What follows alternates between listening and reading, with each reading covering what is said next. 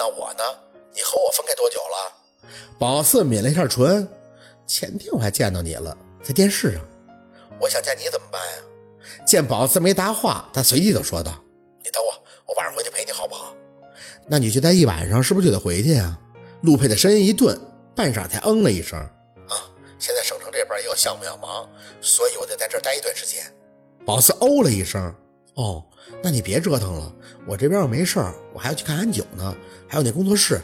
不过那工作室到底怎么回事啊？你为什么不早点告诉我呀？现在还没有装修好，我告诉你干什么呀？我让人叫安九回来，只想有个人在那盯着点，没想到他直接告诉你了。嗨，不过这也是好事儿，不然你啊还不定在老家待多久呢。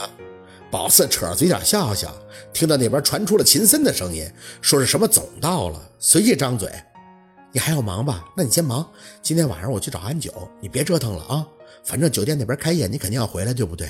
也不差这几天了。贴心的劝慰了半天，陆佩也没再多说，只回了一个好，等我，就挂下了电话。看着黑下的手机屏，宝四的心里还是有些憋闷的。想啊，谁说不想，但也不想陆佩那么折腾，急匆匆的回来见一面，第二天早上又得赶回去。看他那么辛苦，宝四也心疼啊。调节了一下情绪，起来收拾收拾，拿起了手机就给安九去了电话。等他发过来工作室写字楼的地址以后，就招呼着小六出发了。四姐不错哎，必须不错。安九斜眼看他，黄金地段，楼层还好，别说上头是给宝宝埋下的嘞。我打听喽，就在这儿，租金一个月最少就是六位数大地儿，哪个是你瓜娃子能够懂的？打从安九在楼上下来接他们，这俩人就唇枪舌战了一路了。宝四呢笑而不语，看着写字间里的工人还在装地板，墙面吊顶已经全部搞定了，或许是没有桌椅的关系，就显得特别的宽敞。宝四来回好奇的看，心里一直兴奋的直扑腾，哪怕是亲眼看到了也不敢相信这就是他的工作室。帮忙你满意吗？宝四点了点头，岂止是满意呀、啊，是特别的满意。安九和小六说了半天，又过来揽住了宝四的肩膀。我昨天给你打电话，那个杨助理还跟我讲，说先不要告诉你，因为左翼还没进来。他说上头的意思啊，是最好全部妥当以后才让你来。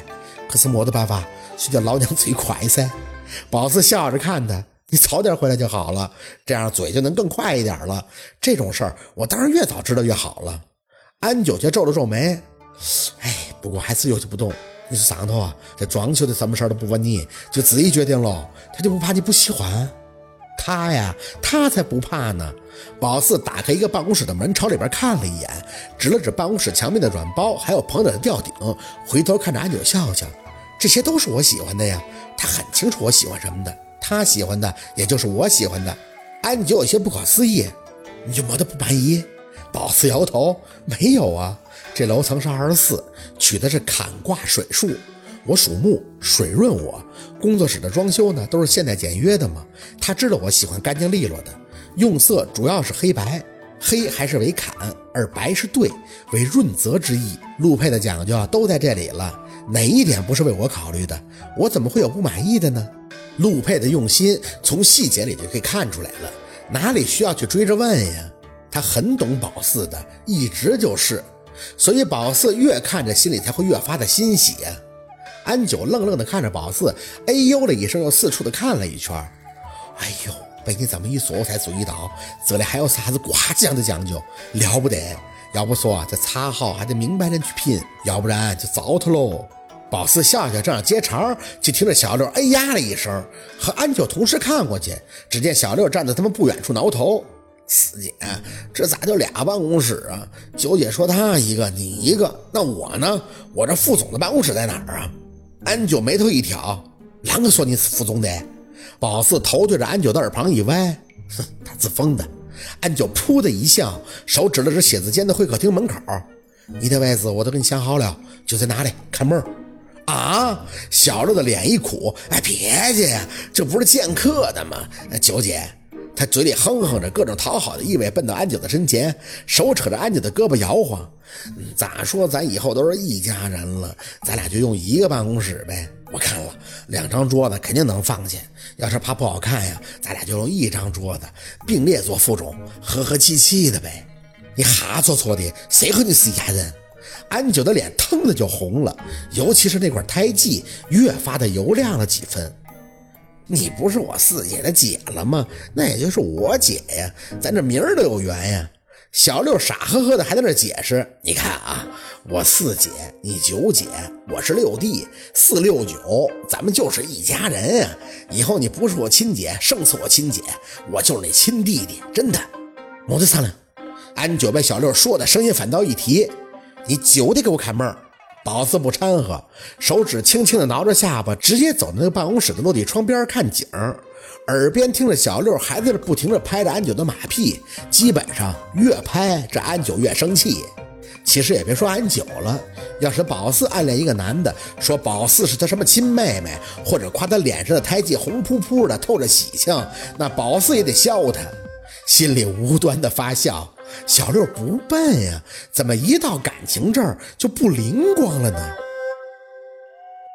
晚上一起吃饭的时候才知道安九还住在酒店，就劝他先退房去庞庞那儿住。又想想那也不是宝四他自己的家呀，话出去就变成了，要不这段时间咱们俩人去北郊别墅住吧，反正陆培得一段时间才能回来，我有钥匙，你就别在酒店花冤枉钱了。安九摇头，哎，钱这个问题你不用替我操心，我有钱，既然打算留下来陪你喽，这两天就会先足够供语，有时间长了再看看，有合适的就买个房，没的问题。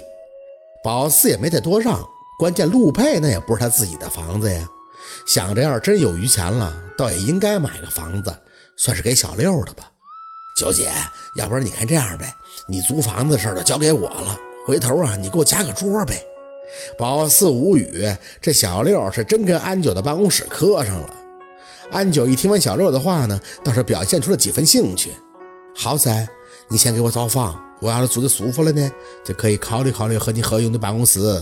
小六的眼睛一亮，一个巴掌拍到自己胸前，没问题，包在弟弟我身上了。宝四心里无奈的笑笑，不动声色的看了安九一眼，有些话呢还是别急着挑破了，还自己发展吧。安九和小六都是很靠谱的男女，唯一算是让宝四多虑的就是那安九的身体，这一点安九自己也明白。